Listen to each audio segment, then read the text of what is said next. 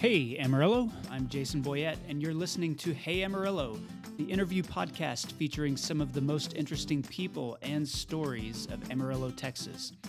The presenting sponsor of this episode of Hey Amarillo is Estacar Companies. The Estacar team brings innovative management experience to growth oriented businesses. You can find Estacar online at estacar.com, E S T A C A R.com. Estacar, force for your vision. Today's guest is David Salas. David is the managing partner of Altura Engineering and Design. And along with his partners Jacob Moreno and Chris Lopez, David started Altura in 2013. It was just a few years ago, but they've grown from just the three of them to a company now with two dozen employees, with more than $3 million in revenue. And this year, Altura ranked 434th on the Inc. 5000 list of the fastest growing companies in the US, which is a big deal. But they've grown so fast that they still office out of the WT Enterprise Center, which is a local business incubator that helps entrepreneurs like these guys get started. And despite the success, David is really soft spoken, he's humble, he's just, he's great to talk to. I love telling stories like this, and I'm excited about this show. David Salas, welcome to the Hey Amarillo podcast. Thank you very much, Jason. I want to talk a little bit about uh, your business and, and what you guys do and how you've grown. But before we get to that point, I just want to know a little bit of, of the backstory. So, can you tell me just a little bit about uh, sort of how you got to this place? I mean, did you grow up here in Amarillo? Amarillo is home. Uh, I was born in Los Angeles, and my my parents moved us to Amarillo when I was about eight years old. So most of my memories are here, and this is this is home. Was um, do, do you have a, a good sense of what it was like moving from Los Angeles to Amarillo? I mean, those are two very different places. It was a culture shock. Even at eight years old, I, I noticed uh, a lot of differences in you know coming from a big city and and and at the time this was in the early 80s when we moved to Amarillo.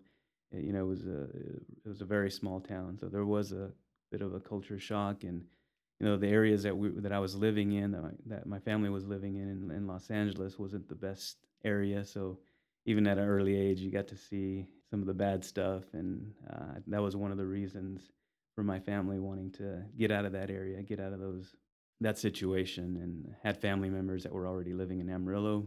There was uh, plenty of work here. So uh, my dad decided to to move the family.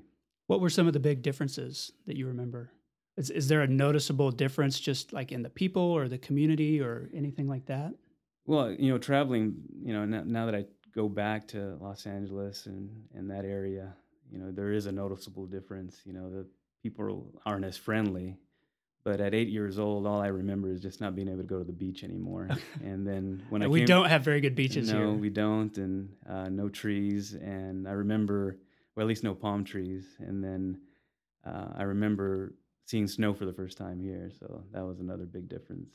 So you uh, you came to Amarillo around the age of eight. Grew up here. At, at what point did you think um, I want to get into engineering? Was that something that that you started to show an aptitude for as as you were in high school, or how did that come about? Yeah, I always had an interest in math and science. Um, and one of the there was a, a, group called TAME, it's the Texas Alliance for Minorities in Engineering, and they would put on these programs where you would do like a bridge bash competition. You'd you'd build a bridge bridge out of uh, balsa wood, and then they'd put a load on it to d- destroy it, see how much weight it could handle.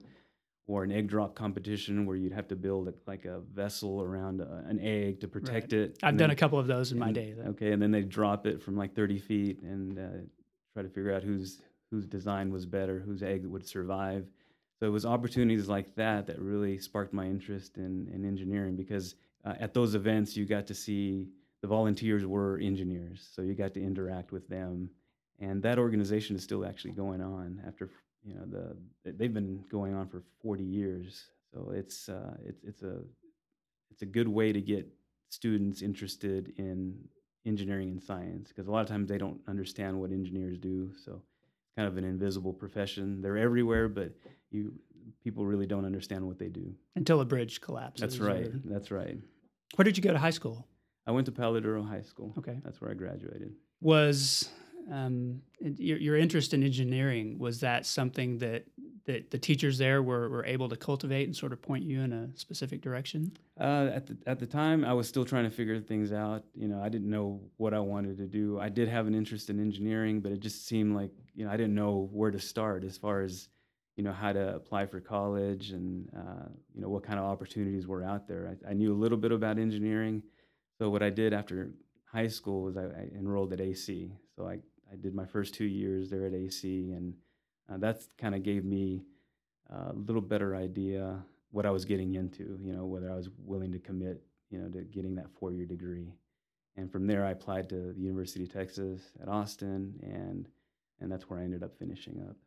Okay, so after after UT, was it always your plan to come back to Amarillo? Was was that something that you did on purpose? Was that something that sort of just happened? I, mean, I, I it sort of just happened. I met a girl. Okay, yeah.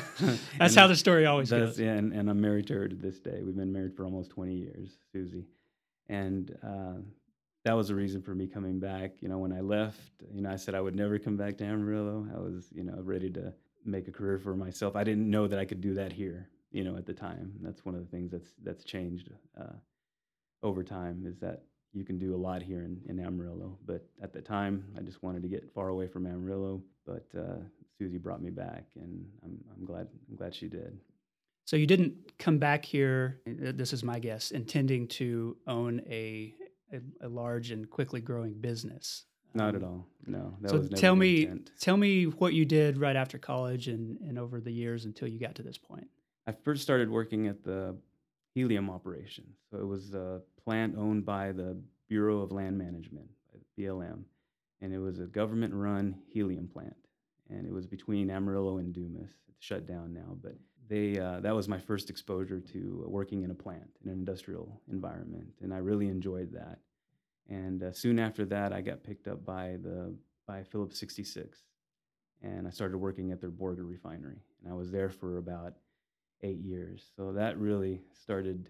I really started developing my skill set there because they're they're um, these refineries are big big plants, big industrial plants with lots of equipment, lots of big stuff. So things break down at times, and you you have to figure out ways of making repairs. And so that's that was really exciting. The, the really exciting about part about the job. It wasn't just doing calculations. You're actually out working with equipment, working with construction, and seeing how things are put together. Uh, and and you see how things break uh, break down as well. So those are the kind of things that uh, we're building uh, my skill set. And did you live in Amarillo and commute to Borger, or did you live in Borger? I lived in Amarillo most of that time. I lived in Borger for a short time, but uh, Amarillo is where you know I wanted to be. Was that uh, did, was that a commute that you enjoyed that you got used to the drive every it's, day? Or? Well, I, I, think just living in the Panhandle, you get used to long commutes. Uh, it was nice in the morning just to be able to reflect and, and think about the day ahead. In the evenings, it was yeah, it was a little dreary. Yeah. You just wanted to get home. Yeah, especially after a long day at work. Tell me how you made the transition from uh, you know working for these large companies, um, being an employee and a, a, specialized employee, but you know, working for them, and then getting to the point where you thought, okay, it's time to to go out on my own and, and to take this risk. Well, before I, I we started the company, I, I, I jumped ship. I went from Phillips 66 to British Petroleum. Um, I got to see a whole other part of the industry. Uh, I got to see part of the industry where they're actually producing oil and gas and not just refining it. So that really kind of tied the two things together. You know, I got to see uh, how oil is produced from from the tap all the way through, you know, to the to the terminals where they uh, where they store gasoline. You know, the one the gasoline that ends up at your in your tank. So I got to see that whole supply chain, and that really helped in giving me a good idea of the oil and gas industry. And at that point, right when we started thinking about starting the company, I had about 15 years experience. So I felt like um, I was at a transition where it was either move to Houston or a bigger city where there where I could move into like an engineering manager role. That's kind of what I wanted to do, but I had kind of hit the ceiling here locally. So I had that option. I had the option of just staying where I was, which I was perfectly happy here, you know, uh, working for BP. And the third option was to, you know, just to do something on my own. do you come from like like with your family or anything like that? Do you come from any background of entrepreneurship, or was that just sort of a brand new concept? Not really. Not any. You know, I couldn't really talk to anybody in my close network that uh, was a business owner, someone who was a business owner I could get advice from. So that was, of course, one of the challenges: is how do you even start? And then we, when you start telling people that, you know, you've got this desire to to to go out on your own, to start an engineering company, you know, they're well intentioned, but they're like, why?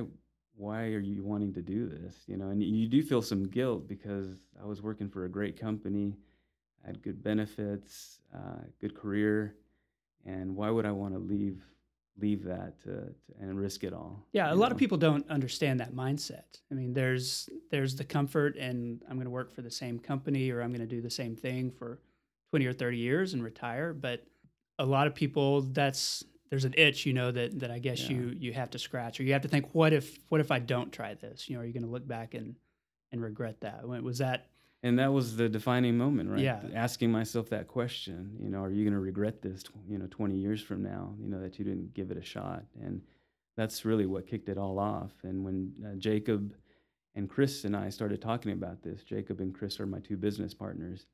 That was, we, we were all in, kind of in a transition phase. We're, we're all at a point where, you know, we, we, we could do something. We, and you guys worked together at the time. we worked, we all, the three of us worked together at Phillips 66. And so, thinking about maybe needing to move to Houston or, or someplace like that, you guys saw that there was sort of a, a niche in this area that, that nobody was was meeting in terms of, of the type of design and the type of work that you guys did. Yeah, so the, the type of work that we do is we're basically doing blueprints um, that a construction company is then going to use to put in equipment at a refinery, for example.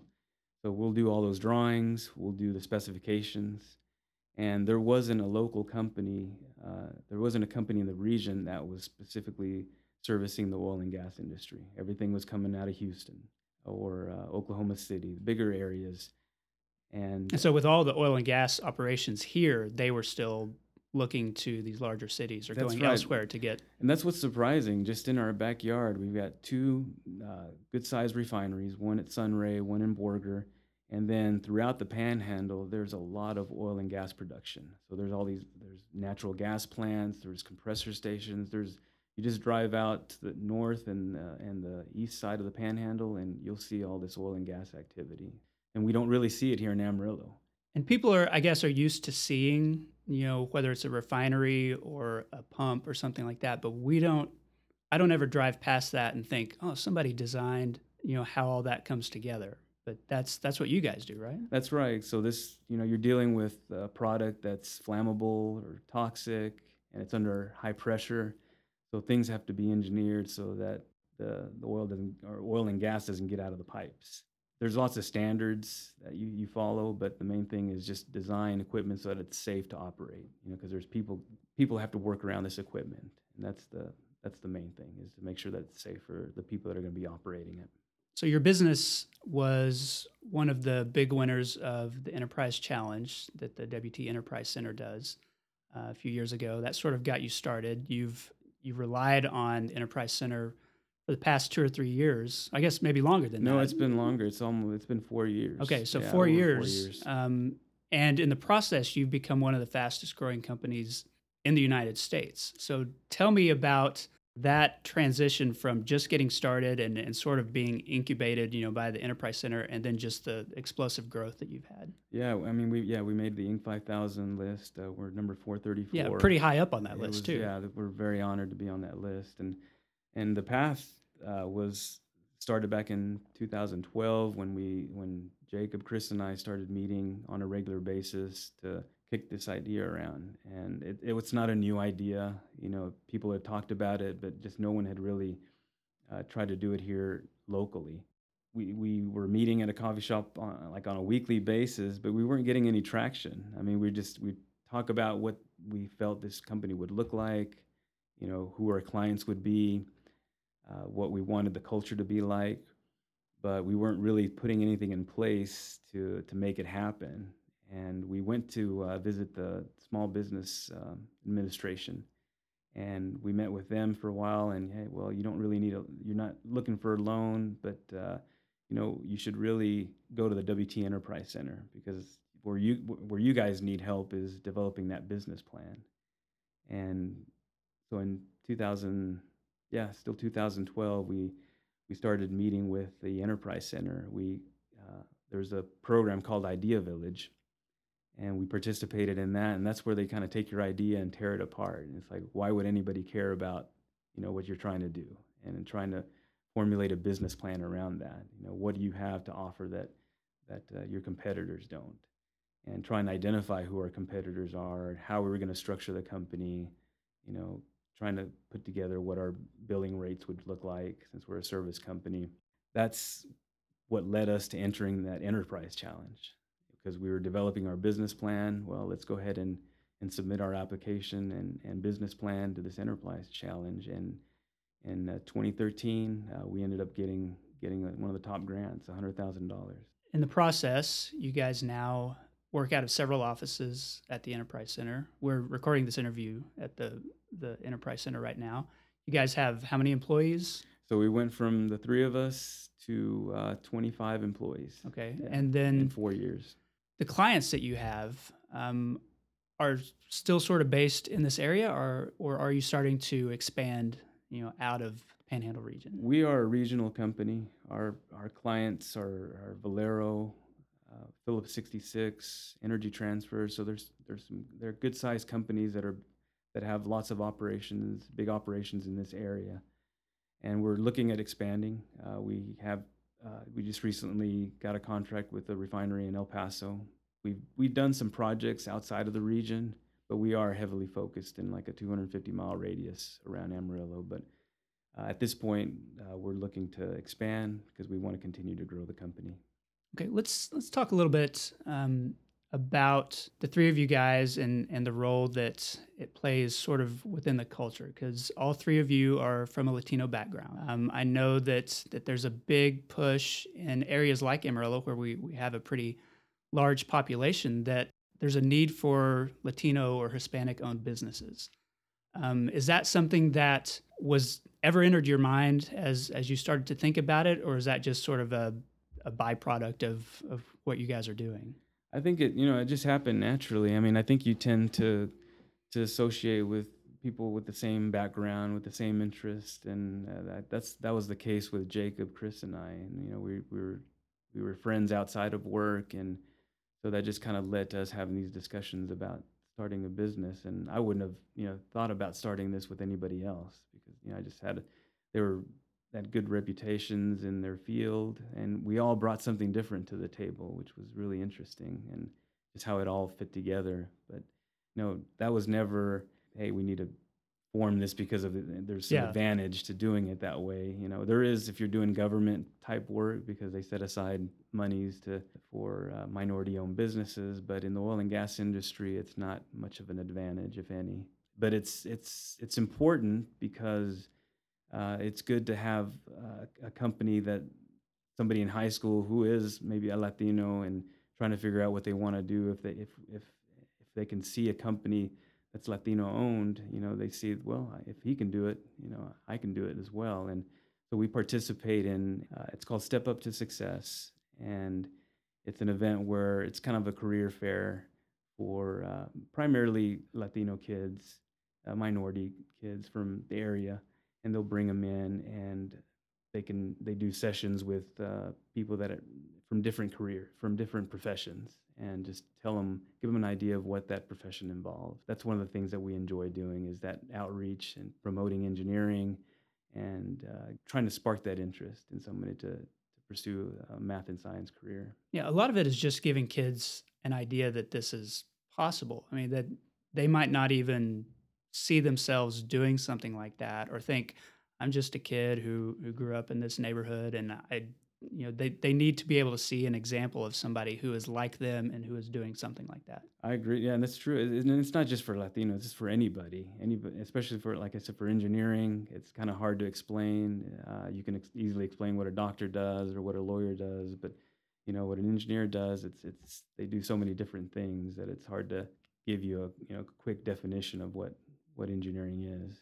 You uh, you recently were accepted to the Stanford Latino Entrepreneurship Initiative, which is um, number one a, a, pretty significant honor. I, I know that it's a a very limited number of people from all across the United States that, that are accepted into this program. So tell me about that. How did you um, how did you hear about that? How did you decide to do it? Well, I was I, I was sent a link by a friend. Uh, he thought I would be interested in it, and I applied, and and I was accepted. They accept like 75 business owners a year, and it, they're looking at some of the business metrics to see if if we're a good candidate for this program. I was honored to be accepted, and what they're trying to do is grow larger Latino-owned companies. So uh, there, there's a lot of Latino-owned, uh, Latino business owners, uh, just like in any other uh, demographic. But one thing that they've found with Latino-owned companies is when it comes to revenue, they're kind of below average. So they're trying to help Latino-owned companies scale up, trying to build larger companies. Why is that? Why would the revenues be lower? I you know I don't know if it's if it's a if it's a single answer. I think there's a lot of factors in it. it it's kind of hard to, and that's what I'm hoping to to also get out of this program is is kind of understanding that. But I think what they're trying to do is I, I think they see the potential. You know, there's a lot of Latino-owned companies, and if they can focus on this group and and help them scale up, it's really going to help the economy. You'll go through that. You guys have some some plans to continue your growth, continue your expansion. Where do you see Altura in, you know, five years or ten years from now? We we want to continue adding services, and we see, you know, in the next three years, hopefully being up to fifty, and that's just kind of a goal that we've set. Uh, we're we're not done yet. We want to keep growing, venturing out of this region. We I, I think we still have us, you know, the reason this area works for us is because again, you're not bringing companies in from Houston, so it, it's it's uh, when it comes to travel expenses, you're not paying for somebody to travel up, spend time in a, in, a, in an airport, and then having to pay for the airfare and the hotel. So when it comes to smaller projects, we're very competitive. So there's a need for a company like this in this area. So I think as we grow, as we think about how we're going to grow, we may want to try to replicate this somewhere else. You know, I talked about El Paso and and that would be a perfect location for a company like ours because they're in the same situation. They all their resources are coming from from Houston. They don't have local engineering firms that service them, and it, that's that's another possibility. Outside of the engineering world or the petroleum production world, I mean, is is this area, in your opinion, and based on your experience, is this a good place to start a business to to sort of launch something like you guys did? It is. It's it's the business community in Amarillo has been really supportive. I, I just can't say enough about the, the business owners that have helped us along the way. Just being part of the inter, the uh, WT Enterprise Center, we get access to advisors and um, just walking down the hall and maybe running into like a, like David Terry, um, just having a conversation with him, he, he can quickly make uh, recommendations on who you need to talk to or a path forward. I mean, because these they're very experienced people, and and that's what we've gotten out of this place. We had the technical stuff down. We knew how to do the engineering work, but running a business was that's know, a different side of your brain. Totally different, and that's that's what we've we've gotten out of this place. And we're so thankful for the the business community again because they've been so supportive, and, and we've just gotten mentorship from so many pe- people that are just willing to, you know, to give up their time just to help us grow. This episode of Hey Amarillo is brought to you by Estacar Companies. Based in Amarillo, Estacar is a group of experienced professionals who come from a diverse set of industries and business models. They bring practical executive experience to businesses of all sizes. CEOs turn to Estacar for fresh ideas and momentum, especially when they have a vision for where they want their company to go but are frustrated with the progress they're making. Coming alongside the CEO's staff, the Estacar team focuses on developing the company vision into a financially sound market based growth strategy. And then Estacar helps oversee the execution of that strategy. So, whether you need them on a monthly basis or even a daily basis, Estacar offers management services, financial services, HR and employee sourcing solutions, marketing support, executive coaching, and much more. Estacar, force for your vision. Find Estacar online at estacar.com. Okay, we're back with Hey Amarillo, and I'm talking to David Salas of Altura Engineering. This, David, this is the section of the podcast that uh, I call Eight Straight. I'm going to ask you eight straight questions, very direct questions, and I want you to answer those as uh, as honestly and openly as you can. Okay, I'm ready. Your first question What is your favorite restaurant in Amarillo? I think our go-to place is usually Thai food. Uh, I like Taste of Thai. There's a lot of Thai restaurants in Amarillo. How did you settle on that one as your favorite? You know, I like the owner, uh, Steve. He's he's uh, he gives to the community, and uh, he's just a good guy. So I that's one of the reasons we go back. Do you have a regular order at Taste of Thai? Well, I can't eat it all the time, but uh, I like the pad thai.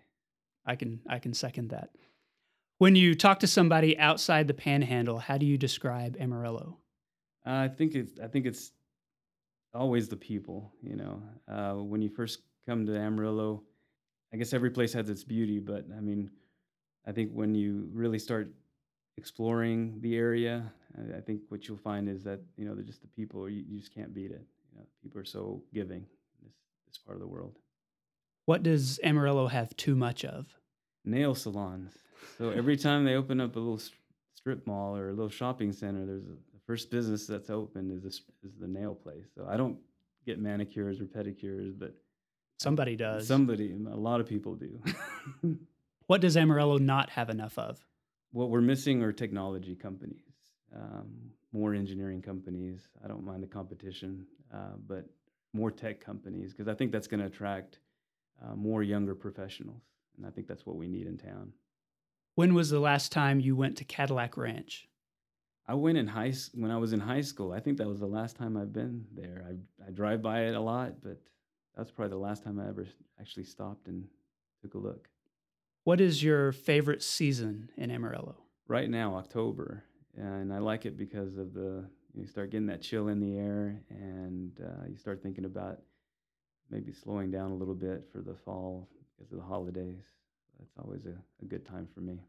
Okay, I, am going to ask you to, to pick a team, Pak-A-Sak or Toot'n Totem. You know, I go to both, but uh, you know, Pak-A-Sak they sell Eads meats there, and you can pick up ground beef at the at the convenience store. So that's that's a win for me. Yeah, not everybody. I, it, anyone outside of Amarillo might listen to this and think there's no way I'm buying ground beef at a mm-hmm. convenience store, but that's because they don't understand. That's right. That's right. Yeah, the Eads has a long tradition, and Pak-A-Sak and Eads have worked together for you know a decade at least. So it is it is safe. It's it's not like a burrito at a that's right. That's, that's, convenience store. It's still frozen. Yeah, when you get it. All right. What's your what's your go to Amarillo coffee shop? Probably, I, I enjoy making coffee at home. You know, but uh, if I have to go out and get it, uh, I'd probably go to Palace. Why Palace? Because um, it's local yeah, that's probably the main reason. And I'm not against Starbucks or anything like that. It's just, but I, I you know, I like the flavor as well.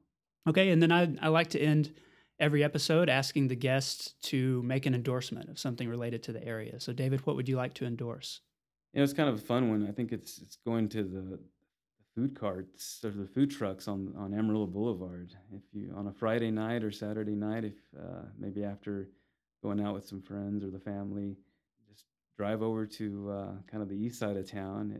I think some people might be intimidated by them at times, but if you drive by one of these food carts and you'll you'll see a lot of people. There's always a line, even at ten thirty or eleven at yeah, night. and they stay open late. That's a different crowd at two in the morning. But if you're if you're up and around around, they set up at six o'clock. So like early evening, go out there and they have great food. Is there a specific truck or a specific uh, thing that you're looking for? You know, I go to the one that's in front. Of, if you if you look up Talon, uh, that's uh, they're a construction company, and th- right. there's one that sets up right in front of their offices on the boulevard, and that's a really great one. They've got lots of good food. What do you get there? I like um, I like the burritos. Uh, the one that my favorite is the chicharron, which is like basically pork rinds in a flour tortilla. So you can't beat that. Good health food, right there. That's there. right. That's right.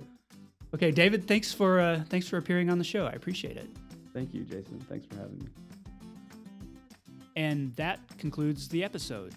Thank you again for listening. My plan is to drop a new interview, a new episode of Hey Amarillo every Tuesday. In the meantime, you can find more at heyamarillo.com or at heyamarillo on Twitter and Facebook. And if you liked it, all that I ask is that you just tell a friend about it. Leave a review on iTunes, leave a review on the Facebook page.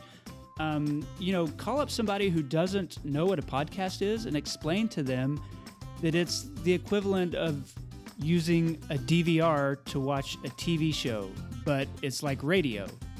But you don't have to wait until the radio show is actually on. You can listen to it whenever you want to. And then you'll probably have to help them find their podcast app and subscribe and all that stuff. But anyway, tell a friend. I appreciate it. This is Jason Boyett, and I'll see you next week.